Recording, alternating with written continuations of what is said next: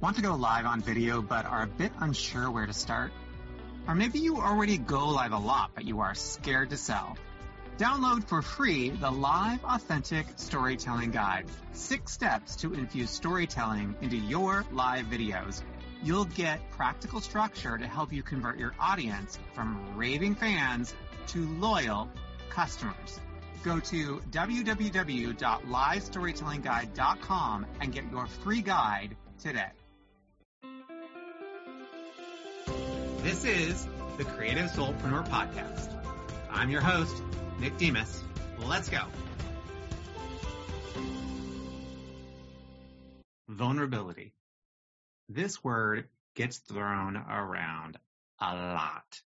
And it's absolutely one that in my coaching business and in my course, Real Stories That Sell, that comes up almost daily. As someone who teaches people to utilize their stories in their marketing, the only truly effective way to connect with your audience is through authenticity, which requires vulnerability. Vulnerability. Whoa. It isn't easy, my friends. See, we have been conditioned to not appear vulnerable as if that is weak. You know, boys don't cry. Oh, little girls are overly emotional. And when we're told these things, especially us empathic people, we take them on. We believe that we are less than if we are vulnerable. And therefore we just shut it down. So the two personal documentaries I've been working on wow, they have completely shifted my perspective around what it means to be vulnerable. I think I used to think that it was telling everyone your deepest, darkest secret. But what I've realized is that it's allowing people to see you. The good, the bad, the warts, and yes, some secrets. And I'm learning that lesson with a camera following me. I had to choose on the first day of shooting. I remember it so well. I was nervous, really nervous. Was I going to go there and allow this camera to see all of me because I knew that it would. The camera doesn't lie, as they say. And it was everything that I preach and teach my students. Or was I going to hide a part of myself? And I guess in many ways, aren't we all doing that these days? See, no one wants your curated life on social. We really don't.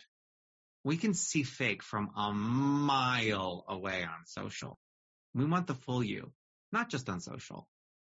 As Brene Brown says in her seminal talk about vulnerability, she says courage starts with showing up and letting ourselves be seen. So I went to the dictionary definition, of course, of vulnerability, and it's the quality or state of being exposed to the possibility of being attacked or harmed, either physically or emotionally. Ooh. And isn't that what we're all afraid of? I'm not sure. I wonder if we're actually afraid of being fully seen. So that's my new definition. Vulnerability. Allowing yourself to be fully seen.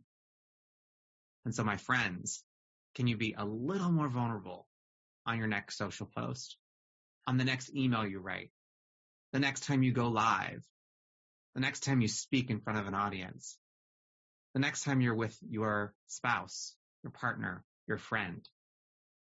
Can you allow yourself to be fully seen? If you enjoy this podcast, tell your friends. Please rate, write us a review, and subscribe so we can spread the word and other solopreneurs just like you can find us.